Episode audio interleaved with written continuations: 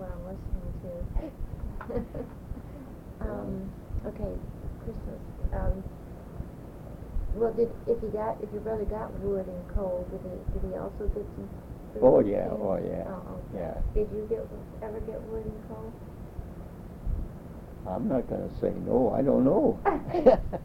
I really don't know. You don't remember Yeah. that? You I, blocked those I guess memories. it was, it was put in there more or less as a fun, fun thing or so forth. What What was it like at home? Was there laughter? And it sounds like a lot of hard work. It was always serious. As a matter of fact, I loved Lebanon Street for one reason, being I was five or six years of age. I loved it because I had everything in one one block. I had the butcher in one block. I had the baker across the street. I had the ice ice and coal man on on Russell Avenue, on Lebanon Street, and I had the grocery store on 11th and Allen, and I had the milk dairy across the street from our house, which which uh, had cows. And they, when we went for milk over, we took a bucket over, and he would put the bucket dipper in a five-gallon can or whatever, and pour it into your in your bucket. And you took took it on home. But they milked the cows there every day. Matter of fact, they used to bring when we lived on Allen Avenue. He was still on 11th Street, and they were bringing the cows from Independent Packing on Chouteau down Allen Avenue with cowboys on the sidewalk. And uh, so uh, uh, it was an interesting neighborhood. When you moved, why did what what were the reasons for the move? Because my dad bought a new house all the time. And it was a little better. A little better, that's right. So so it was never quite like 11th though, 11th Avenue. Oh, no, no, because times change. But but I asked you, you said things were serious. Well, I don't re- remember too much fun. I mean, we were happy, Mm-hmm. but uh, as a matter of fact, I, I, I talked to a gentle, gentleman, one of our members that's 94 years old. He lived two miles away from me. And he says, I can still see you and your brother walking down 11th Street from our our boundary was Allen Avenue, Russell. That's as far as we went on one side of the street. And still see you walking up and down the street with your brother holding hands. That's, and uh, he's 94 years old. And uh, that was that was strictly a Bohemian settlement. There was a few other other nationalities in there, but uh, On Christmas Day, did did you ever visit other people in the uh, neighborhood? If if we did, the only the only ones we did would be my aunt and uncle. They lived on 12th Street. So you were kind of isolated. No, I wouldn't say we're isolated. We just more or less. Uh, so we, it was a case of uh, you're being friendly with your neighbors. That's about it. It's not like you live out here and you don't know your neighbor next door many So times. you so you were friendly with your neighbors. Oh, sure, sure. Yeah, I never had a bicy- bicycle in, in my a three-wheel bicycle in my life until until somebody picked one up out in the alley, and that's the only one I ever had. And uh, I had to beg like a Dutch uncle when I was 16 years old to get a two-wheel bicycle. And my dad kept on, you better don't. Well, he sent the, sent a older boy with me up to Jefferson Avenue to to buy the bicycle. When I bought the bicycle, I put it in the front room. That's where I had it. But uh, uh, no, my my dad was very liberal. He was, I would say, he's pretty strict, but he never spanked much. All he did was say something and look. And that's the way the average Bohemian years ago father was. He'd say something and he'd look. And some of them used to whack. But my dad never whacked. Didn't need to. Philip, so he owned his own home, he didn't rent? Uh, the first home he owned was on Leonard Street. Before that, it was always in rent. And uh, Who did you rent from? Do, would you remember that? I don't remember that, no. I don't mean the name, but I mean, were they, what nationality? I imagine they were Czech. I imagine they were Czech. And uh, when we lived on Picker Street, you don't even know who Picker is?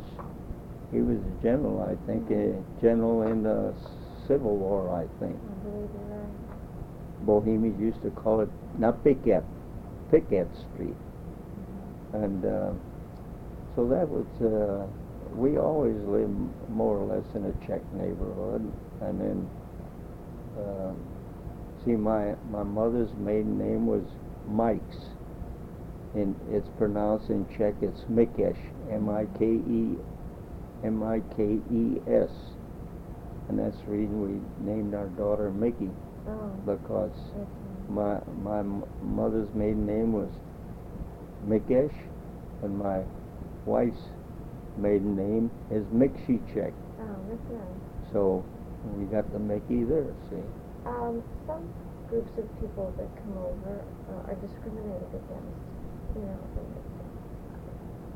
Was there ever any, was No. there anything like that ever felt? no, I've never heard of it, but, No. but I'm not no, involved. no. As a matter of fact, the Sokol organization and the fraternal lodges always help, tried to help any any uh, people that came from the old country. The same way with St. John Nepomuc Church down there. I meant from outsiders. From outsiders? From other non-Czech people, I mean. No, no, no. Because normally, normally the, the foreign people had more, more than the people that, that, uh, were renting. Mhm. Still, sometimes that doesn't matter. No, I know it doesn't matter. Um, all right. What, what role did the church play in your life, Well, uh, or your parents were, if any? they, they were, they were Catholic. They were married at St. John Nepomuc Church. I was baptized a prisoner, and so was my brother, evidently. But, but evidently, when my brother and I became of age to go to school, the parish priest, fellow by of Father Blecha, talked, I guess, talked with my wife, the way the story goes, and he told my dad that he had to send his children to Catholic parochial school. Talk to, talk to your mother, you said my my, wife. my father. Yeah, yeah, okay. And uh, my father only put his foot down and says, I'm going to send him where I please. And that was the last time that I recall that my dad went to church. And my mother kept on, um, kept on going. As a matter of fact, when my brother and I were still going to grammar school, they, uh, my uh, mo- my uh, mother's sister said, "Why don't you have them make the communion?"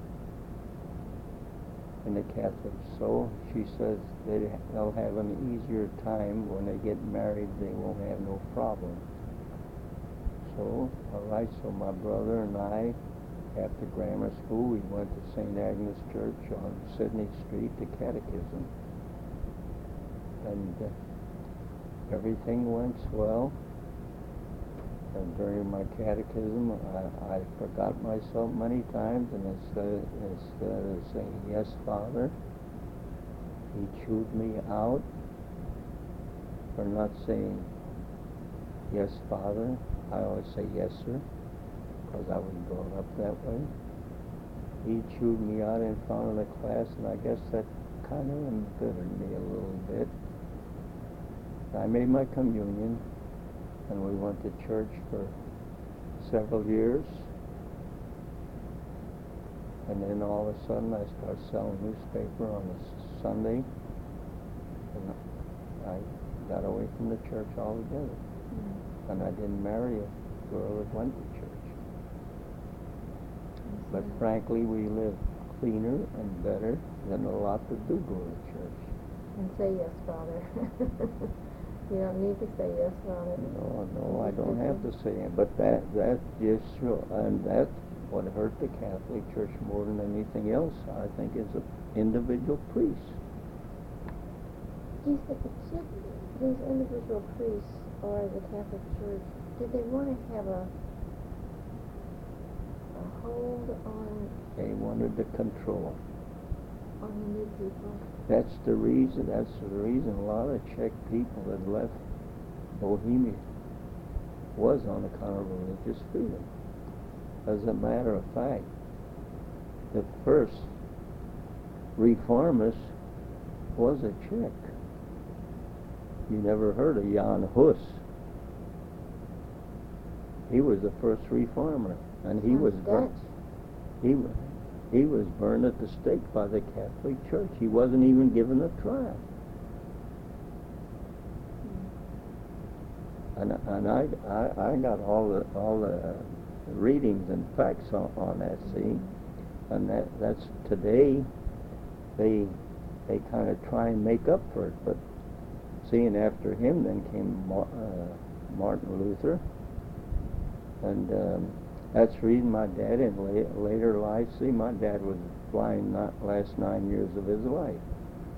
He had to give up the tailoring trade because I could see by the buttonholes that he used to make were terrible, and he insisted to to the old t- t- tailor tailor owner. He says, "I can't do it anymore." He knew his work was bad, so finally they let him let him go. And uh, the last nine years, uh, though he was blind, he was supporting the Lutheran Church. And uh, Oh, he became a Lutheran. and he he believed he believed in us having a religion because we went to St. Bethlehem Sunday School on 13th and Allen Avenue, which today is a Pentecostal church What was, today. so what was Bethlehem? That was an evangelical church, and uh, that's where we went on a Sunday. We went we, we went there on a sun, sun, Sunday. Did he go?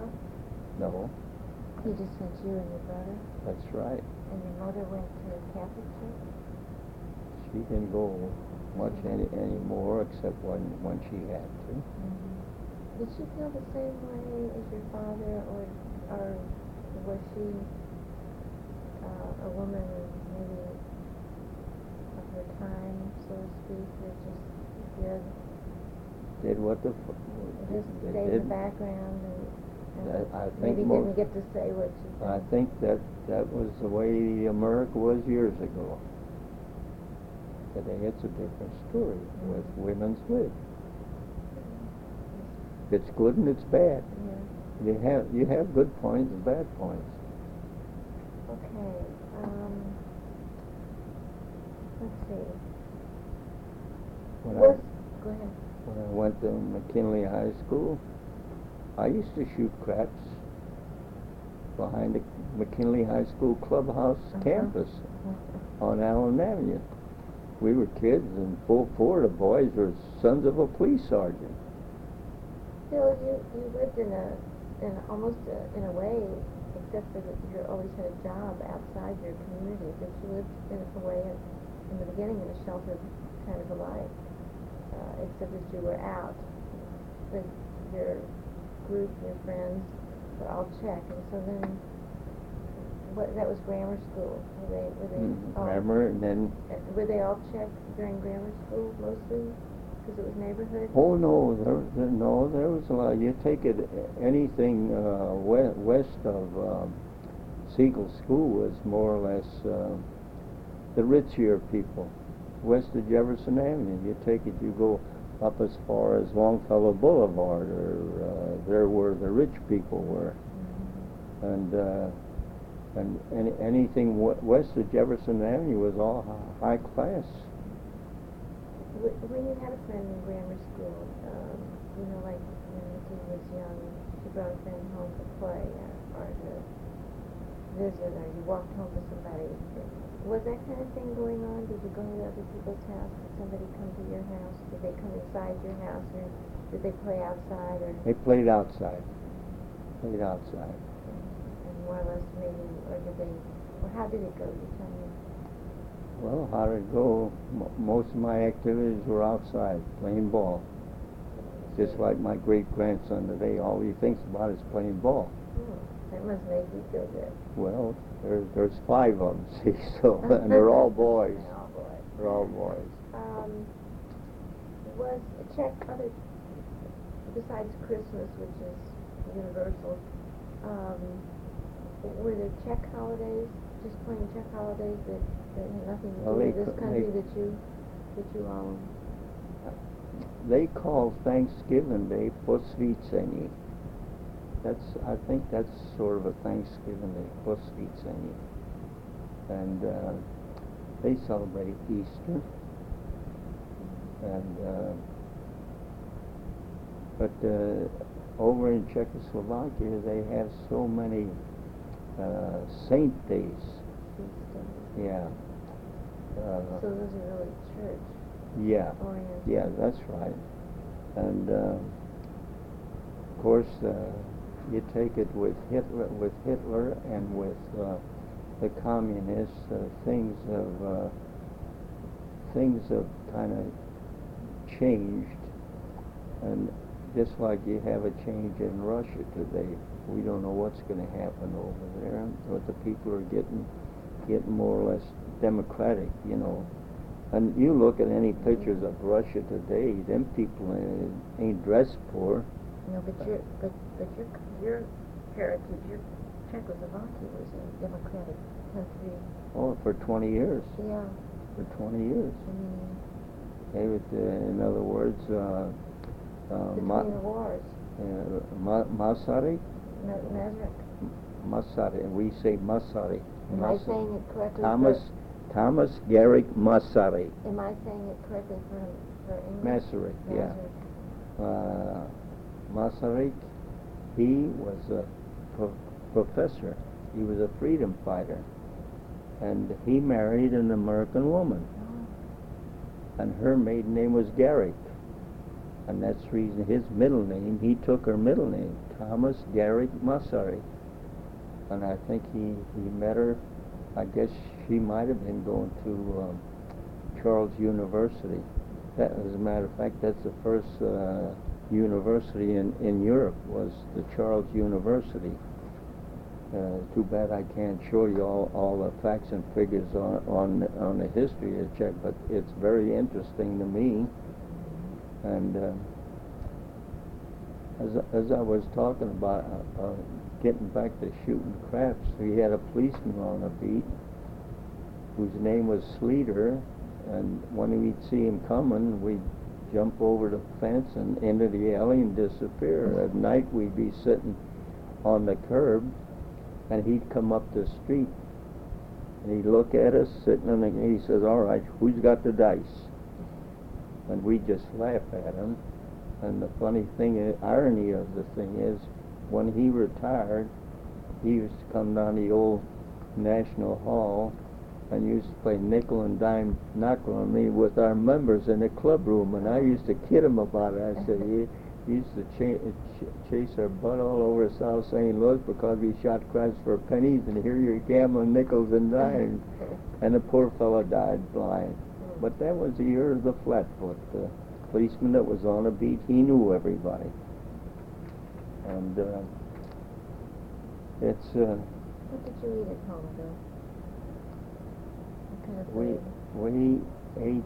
We always had a salad, lettuce, mo- mostly lettuce, and uh, we ate things that today is delicacy. Uh, American people wouldn't eat kidneys. And uh, my mother, they'd always soak them for for a day before before they did serve kidneys. And uh, on a Sunday meal was always potato dumplings, sauerkraut, and a piece of pork, or a piece of smoked meat. That was a Sunday meal. As a matter of fact, that's why I got married. After my mother passed away, my dad used to sit on a double A and sew, and then he'd tell me what the, how to do this, how to, I'd be in the kitchen doing it, he'd be in the in in the shop working. so I made potato dumplings, sauerkraut, and pork. And uh, so I'd say I got married, so I didn't have to cook anymore. Cook anymore. Now I'm now I always kid my wife. I said, now I got to do all the cooking now. Um, was there a Czech newspaper? yes, there was uh, in 1903. Uh, uh, as a matter of fact, I, I cut out I cut out a lot of I I copied a lot of stuff from the Czech Bohemian. They used to call it the St. Louisky Listy. Mm-hmm. uh, and that was born in 1903. And I have 24 volumes of the St. Louisky Listy today down in the American Czech Educational Center, which the daughter of the original, uh, not the original, but her, that was her grandpa, and then then her father took over the printing of the St. Louisky Listy, and I think it went on into the 30s, but I only have volumes up to about 1922 or Up 23. to 19. 23, and um, I have taken out a lot of things out of there, Mhm. a lot of history, a lot of dirt, and uh, as a as a matter of fact, uh, Dirt. Dirt, You mean gossip? gossip, and it wasn't gossip; it was true. In other words, uh, there's one incident where a husband and father owned a tavern on 14th Street, and um, he told his wife he was going down to the barber shop to get a haircut. When he come back, why he caught his wife upstairs with a German suitor. And a German suitor pulled out a gun and he shot the tavern owner, didn't kill him, but he shot the wife and killed her and uh, ran away. And don't say nothing about him catching him. And uh, it so happened that then he was left with with a girl and a boy. And uh, girl and a boy, and uh, and the following year he killed himself on her grave. So it left the two children as orphans. But this woman that was killed, her sister took the two children and raised them. So you would put things in there like this. Uh, those- those- that's history. And uh, so it's, uh, and a lot of when, when people came in this country, or they put notices of marriages and stuff like that. And uh, Were they mailed out or did people come and pick them up? they, they, they were mailed out. They were mailed out. Yeah. Of course, the- these are in, in volume forms. There's, How often did it come out? I think uh, one, once a week, every Thursday. And what Okay. did it cost? I, for, I forget. I, I have the records here, but uh, Um, bathhouses. my dad, my dad, uh, we never had a bathroom. My brother and I, we took a bath in a bathtub. The first guy in the bathtub got the clean water. where was the bathtub? That was the wash tub. Wash tub, okay. Trying to picture, so, is that in the kitchen?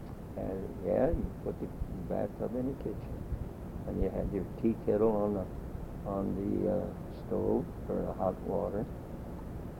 So you got in those days you had wood and coal. Start the fire with the wood and put the coal in there, and uh, uh, we never had we never had a bathroom until we moved to Nebraska and Utah. That was 1922, so that was 14 for me. 14 years later, and we we used to go down to Soulard swimming pool, which is not there today anymore. I ha- I have the dates when it was built, Mm-hmm. and um, it was also a bathhouse.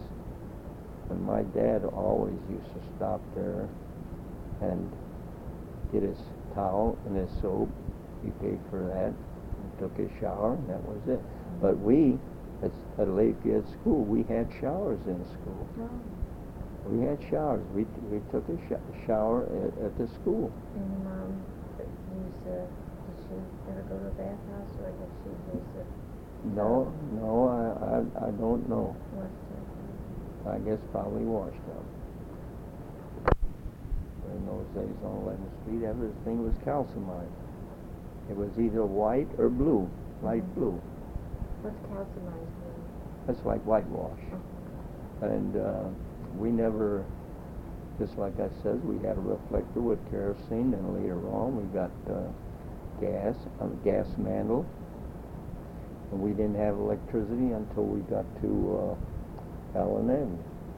So, was that something to be excited about?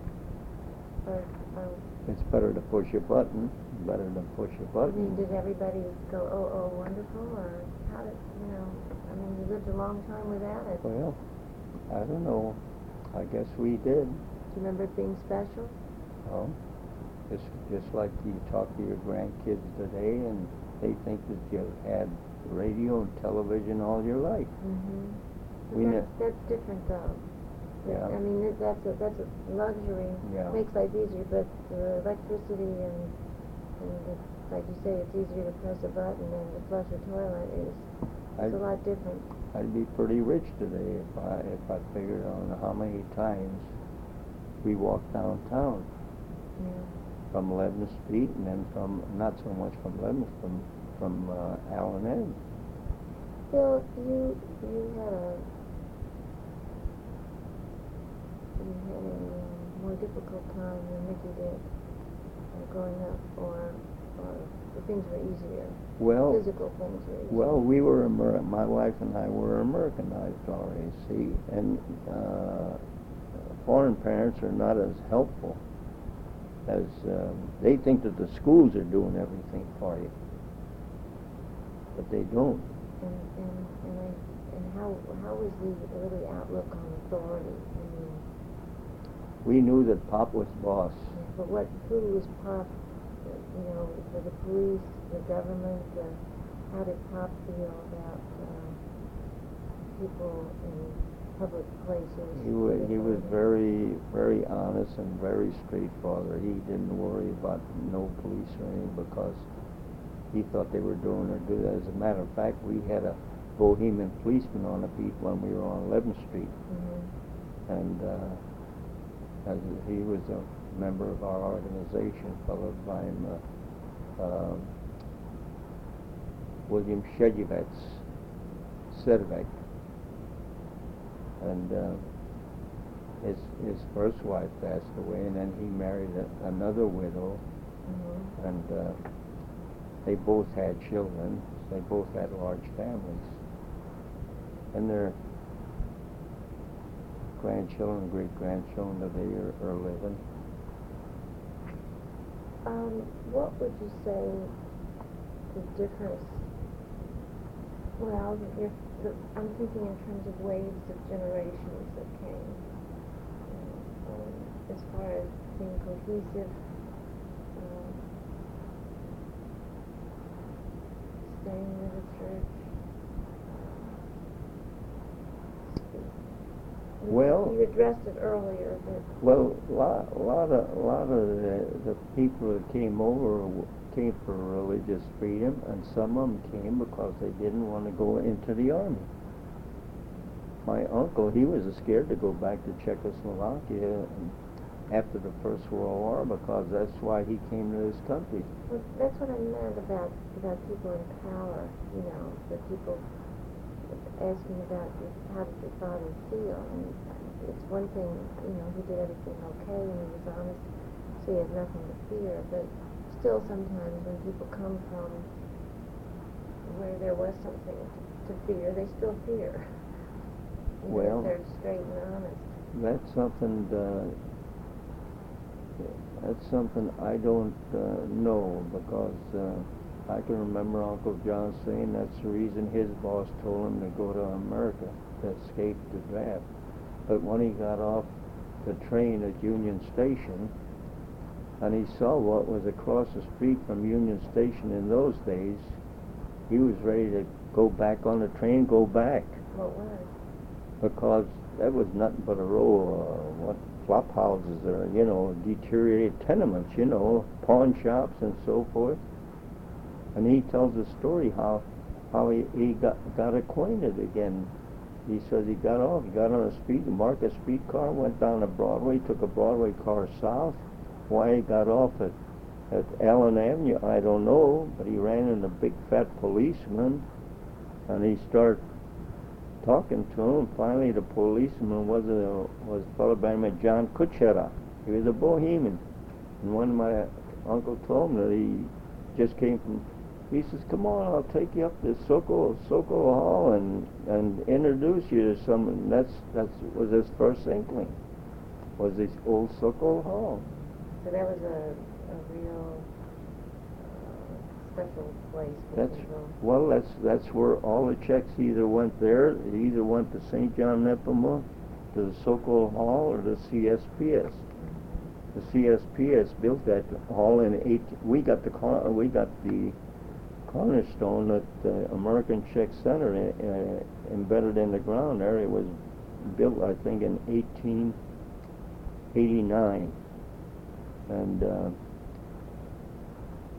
1889, and then uh, the Sokols went in originally with them, but they couldn't get along, so the Sokols stayed on 9th and Allen, and uh, and the um, CSPS, the CSA, stayed up on Dolman and Allen. Why couldn't they get along? And, and Well, yeah, one of them was fraternal, one of them was. Uh, and the o- only reason that they're together today is because in ni- uh, when Prohibition came in in 1921, the uh, the C the CSA was in bad straits, in debt with their hall at 17th and Allen. Well, I call it 17th and Allen, but actually it was Dolman. Dolman Street was 17th Street, and um, they were $15,000 in debt. So evidently, the board of directors of the hall and the Sokol Hall got together, and uh, the Sokols agreed to pay the fifteen thousand dollar sell their hall, paid a fifteen thousand dollar debt, but that they have controlling interest in the National Hall, and that's the reason today they have thirty-two shares compared to thirty shares of the lodges. when people move, Bill, they, they move as a group? I mean, the Czech community, you always lived, and you bettered yourself, your father kept find a, a nicer home, and you were always in a Czech community, but, but did everybody sort of do that, so that, that was 1920, 1940, had it dispersed, uh, or, were still people living? in Czech- 1940 was still people living down the old neighborhood.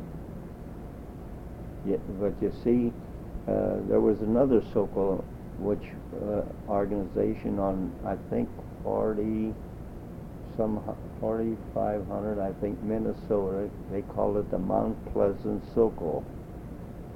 They were organized, I think, in about 1903, something like that. But that was they they w- they were not interconnected. The Sokols on 9th and Allen this year, they were because most of them people lived out south, so they didn't feel like going all the way down there. They had their same, they had gymnastics and they had their stage shows and affairs.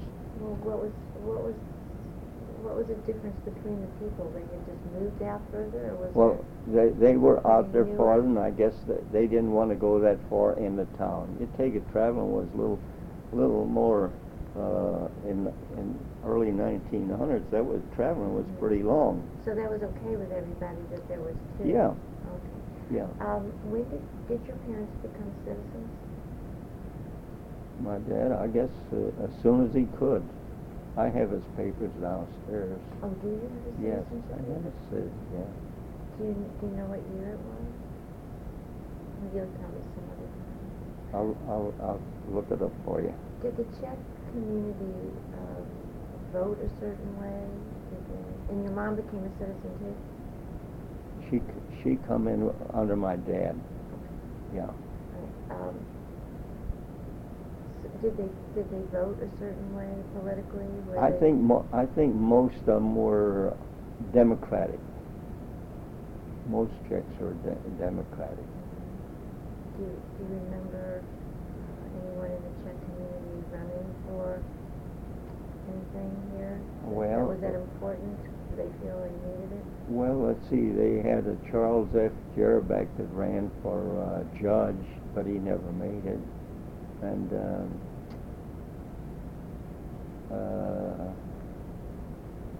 our director of public safety, well, that was appointed office William Trentina, who passed away a few years ago. Uh, he was director of public safety under Cervantes, and. Uh, no, I, I don't think we had too mu- too many politicians in there. They had a Democratic club, and I don't know if they had a Republican club. How did people feel about intermarriage out of the Czech community? Well, you know, we- we're spanning a lot of years Right, here. yeah, I- I- yeah. Let's talk about the earlier Well, years. the early years, uh, When people would come over. with- early years, I would say uh, most of them intermarried in their in their own nationality. Occasionally you found, but th- those those fell away from it totally hundred percent of away from the Czech. So if they married out of If the they church, married, didn't, yeah, they didn't bring it in. yeah. They, they, Unless sometimes it was just the reverse.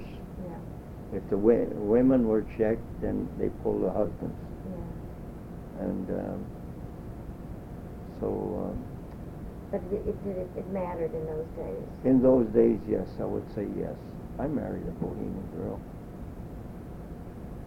My brother wasn't married. You mar- you married a, a Czech, Yeah, yeah. And your brother, my brother was single.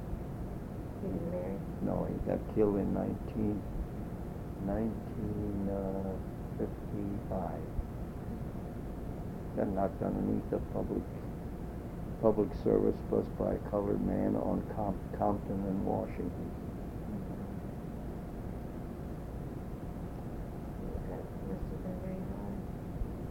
Yes, well, he was a bachelor, but still, he was the only one I had, Yeah. so I'm the last of the Mohicans. What does that feel like? Well, there's 15 of us now, so got a big family. Um, okay. Only had one daughter, but she had three, and the three of them now have got five. She thinks you're the last word and everything. Who does? Your daughter. She's, if any of my children ever spoke about me the way she's talked about you, it, it really be, I really be happy about that. Maybe they will, maybe they do. Yeah, that's right. Um, what, what would you like to tell me that I haven't asked you, that you think is important, um, that the museum might want to know, or something that's special about the community that you think that we need to hear, and that you're so proud of? I'll give you a couple program books that you can you can have. One of them is our 125th anniversary of the Sokol organization. Which has got some history in it. And uh, I'll give you one on the American Czech Educational Center. Mm-hmm. And uh, so I've, I- I've been a member of uh, Sokol since 1926. See, you're not a member until you become age 18. So in it- 26, I became a member. Is there a certain introduction? Do you have to be asked? Is there a ceremony? Not, not if you come up through the ranks of the uh, gym classes.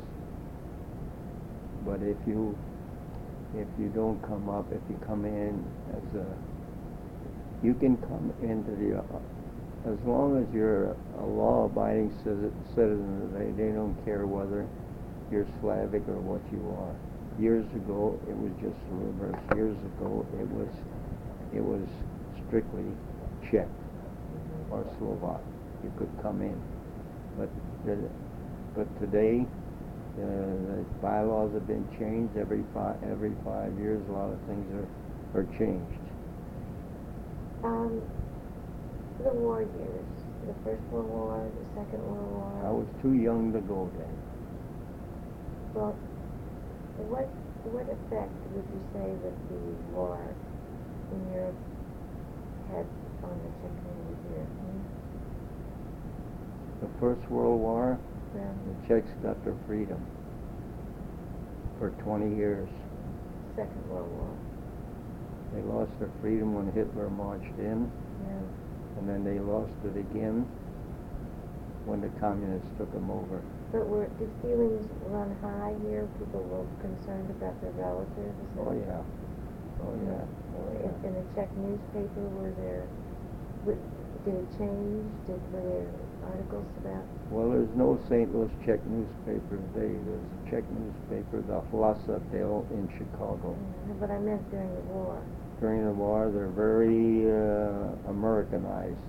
I mean, they, they have no use for anybody that tries to subjugate. They're freedom-loving people. Mm-hmm. They, they don't go for anybody trying to bulldoze anybody. On the Fourth of July, is there something special in the Czech community? Oh, well, Or oh, was there? Or, or was that a special time to show how American you were? I, I'm trying to get a feel of the blend of the old and the new and, well, I'll tell you what, the old didn't believe in fireworks. Furthermore, they, they were too, too poor, we'll say. In other words, they couldn't see. They would rather spend it on food than they would on fireworks. Anyway, I know my dad felt that way. And I feel the same way with my grand, great grandkids today. I'd rather see them spend money on that than buy something foolish that you just blow away, just like smoking cigarettes. yeah. But as a, but as a kid, did you, did you see, did you feel it was something, did you wanna go see some fireworks or, or did you? Oh yeah, sure. Phil, did you ever, being the, the son of, of um, immigrant parents, uh, which my mother was, the daughter of, um, my, my grandfather, um, wanted to be very Americanized. Um, but, so I don't think that their children felt a pull. Did you ever feel a, a pull or, Well, my dad never had the inkling to go back to his hometown. All the years that he lived, he never, never once said he'd like to go back. But there are a lot that came over to make their fortune and thought they could take it back with them and live like a king. There were people like that. But the average old timer that I knew made this their country. it was hard though? Well, but they still had a feeling for for their homeland. Mm-hmm. That's one thing I will say about them. Even I have a feeling for But for Czech. but that's wonderful. Well, It- yes, I mean, yeah. I I don't like anybody to belittle anybody's nationality. I don't care what what nationality you are. I th- I think I think it's terrible when when children, grandchildren, and so have nothing to do with their ancestry. I think a blend is, is some special. Well, that's what makes the United States of America. And, uh, you know, I, I, I've been in Sokol for so long. I've been a member over 50 years of the CSA Fraternal Lodge. It's fraternal. It's, it's, one thing is I can say about the Sokol organizations, too bad we couldn't sell and and I, I've seen articles. There's articles written by people why it wasn't Americanized long time ago. But that's the trouble. They didn't want to change that bylaw that says you had to be Slavic. I had a man from Little Ferry, New Jersey, called by him uh, William Zabr- Zabraznik. He he tried to preach that at, at a convention in Omaha to get him to accept any good American, no matter what national, they should accept him. And that's what has hurt them today. Because you take it, they based all of their of their growth on the gym instructors that came from Europe. Because they were the leaders. And that is the one that, that Hitler got rid of first, the leaders of the Sokol organization, because if he sent them to concentration camps, and even the Russians did them dirt, by instead of sending them back to their own hometown after they got freed, they sent them some other place. They didn't want them to reorganize because every town in Czechoslovakia almost had a Sokol hall. That that was their and that was the backbone of the country, but uh, it just uh, hasn't panned out, and that's what we're trying to get back today: is to bring back American youth into the system. Was it almost like a church for you? I would, I would say yeah, because they're in our organization as long as I've been, which is, well, let's see, twenty-four. What is that? Fifth, sixty-seven years.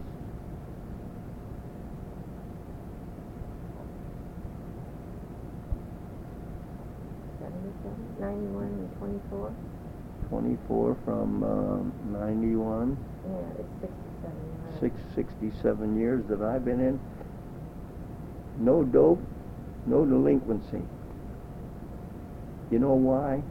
Because years ago, when the parents sent a child to the Sokol gymnasium, they knew where he was.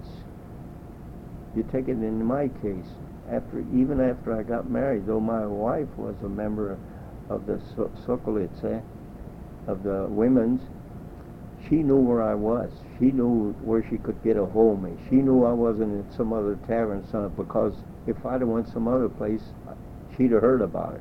Uh, and that's that's the thing that that today you have no con- you don't know where your children are today. And you take it in the old timers, the parents knew where their children were. As a matter of fact, I always tell the story of my brother. And I did the same thing when we went to Bohemian Night School on a Wednesday night or Sunday morning. That's the only school that I ever bummed. Was Bohemian Night School. Did you ever bum? Bum. That means Didn't go to didn't it? go to it. Uh-huh, I was supposed to be there, uh-huh. but we went to show maybe. But that Sunday morning, when I went, my brother didn't go. But what happened, they took the class picture that morning. And he's not on it. I don't know what excuse he gave my parents, but he's not on it. And it just shows you how things sometimes catch up with you when, when, when your parents know what you're doing. Yeah. Okay, I'm checking my list of questions and we've covered a lot of things. Um, who today do you think, well, I don't think anybody knows what you know, but if there were other younger people, is there anybody that you can name, a couple of names that might be as involved or not as involved as you, but has got a name that people would know in the Czech community? I, I have a name of an individual that uh, came over after the Second War. He evidently had a fleet Czecho, Czechoslovakia. He's married to a American woman today. They have two two sons. Mm-hmm. Uh, but I I don't know whether he wants to be interviewed or not. Yeah, I don't really want to interview him right now. What I want is maybe in But he five he or would six years, if, just to have like there's no newspaper, but you know, like who who would one talk to in, uh, in, in ten years, or you know, is there? Well, there- you don't wanna talk to ninety-nine, a man that's gonna be ninety-nine No. years old, no. because, uh, he came over in nineteen thirteen. I guess I'm I'm just looking for, uh, you know, someone Uh, fifty or sixty years old, some kind of contacts that, that Well, the future. I could give you the name of this fellow that came over after the Second War. He's, uh, he teaches, uh, Czech school now and then down the center. And, um, You can, you know, you can, you don't have to give it to me now, you can call him and ask if it's okay. You, if you give me his name, and Yeah. then you'll be comfortable and I'll be comfortable. mhm. And that's a better way to do it. But I, I wish you would give that some thought, uh, maybe, maybe one or two people, um, just for, just for future. Um, now, uh, let's, let's rest for a moment. After, you, okay, you got married in what year? nineteen thirty-four. Nineteen thirty-four. And, um, and you married a woman that was born here though, She was born here in nineteen ten. And she was Bohemian, from Bohemia. Bohemian, that's right. her parents. Mikshicek, M-I-K-S-I-C-E-K, And you met her, how, Did you know her down the gym. Down the gym. That's right. I didn't ask you this, as long as we're talking about the gym. Did, did people come in from Chicago? Did you go to conventions throughout the years? And Yes. All right, um, all right, so you met her. Was it love at first sight? For either of you? I wouldn't, I wouldn't say that. I, I had nothing to do with girls till I got out of high school. Baseball. Baseball. The fellow told me on a street car, he says, he said, heck, you know more men than, uh, you don't know no women. I said, that's right. And, uh, I don't know women. well. But thank you anyway. Let, let's start, uh, let's start high school, say. Okay. All right, I graduated in nineteen twenty-six from Roosevelt. Three years at McKinley, one year at Roosevelt. My wife Camilla, she graduated in nineteen twenty-eight. And we used to see each other, but just occasionally. Well, I knew she was from the hall, but we, we kinda got a little more acquainted, I would say, with our children's camp Mhm. out at, it used to be Kimmswick, Missouri, now it's Imperial, Missouri. As a matter of fact, it was built, we bought the ground, we looked at the ground in nineteen twenty-three because our older members wanted to find a place for the youth to spend their summers. So they looked at different places, finally got this place out there Imperial, Missouri, thirty, thirty-five some acres. And when, when we, when we bought the ground from the individuals, why, we, we bought it in February twenty-four, and the right-of-way of Highway sixty-one, sixty-seven was already sold by the original owners. Her name was Yenny, J-E-N-N-E. So, the right-of-way was sold by them to the state. We purchased the land, and uh, our members then start going out there every Sunday to build a building. And as a matter of fact, transfer, very few people had automobiles in those days. And the state highway was only concrete to the Meramec River. From the Meramec River on south, it was nothing but gumbo if it rained. So, and uh, so we, I started going out there in 24 and 25. They started building a, a building. We had a City of St. Louis architect who was our member by the name of fellow Rudolph Weinberger, who during the week drew up plans for the building. And our members would go out there on a Sunday to build. They were building. They were building. In other words, they had an outside contractor, I think, that built the the footing for the building. Nobody had on automobiles, so one member suggested a boat. They bought a boat for the Mississippi. They'd still have to walk from Kimmswick all the way up there, which was a good mile or so. And uh, they put it on sandbar a few times, and the Coast Guard told them to get rid of it. And it became waterlogged once, so they did they did get rid of it. And they had they went out there on a train many times, the Missouri Pacific or the Frisco.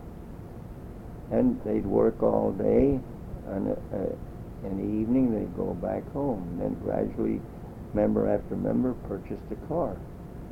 And if if the women saw rain clouds coming up, men would throw the kids in a car and the baskets in the car and head on to the Meramec River before the rain come because it was the modern cars couldn't travel in that gumbo, but the old time cars they were they were sl- slow speed, so they'd always follow the first guy that made the tracks. The rut, Yeah, and uh, so they they built it and they had it built in 1925. They dedicated it. Water was always a problem in that area because they had a they had a hand pump up there at the at the hill, which had good sweetening, but they got the idea that if we go deeper, we'll have enough for a swimming pool too. Well, they went deeper and they hit that salt and sulfur chain. That killed that well. And anywhere, anytime you drill down there, it's always salt and sulfur. That's why they call it Sulphur Springs, just just just south of there. So in 1925, I was one of the oldest camping kids to camp out there.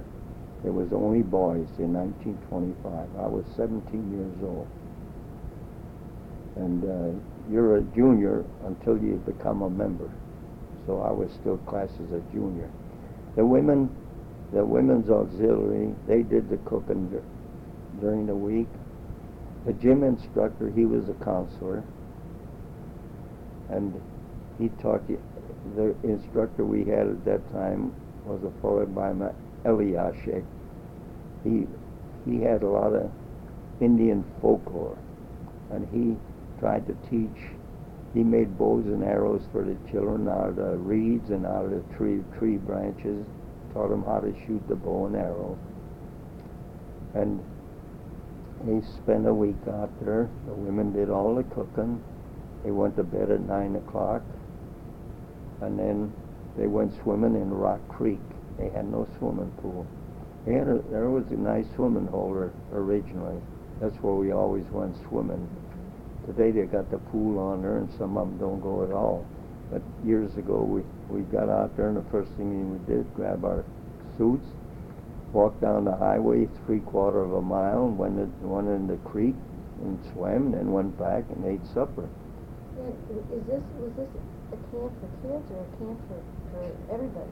Well, for everybody, but mo- mostly it was a children's camp. Uh-huh. But but the parent, the families could stay out there over a weekend if they wanted to, Mhm. Saturday, Saturday and Sunday. Now, did it cost to go to camp, or was it just part of? No, that that So- time the organization paid for it. Mhm.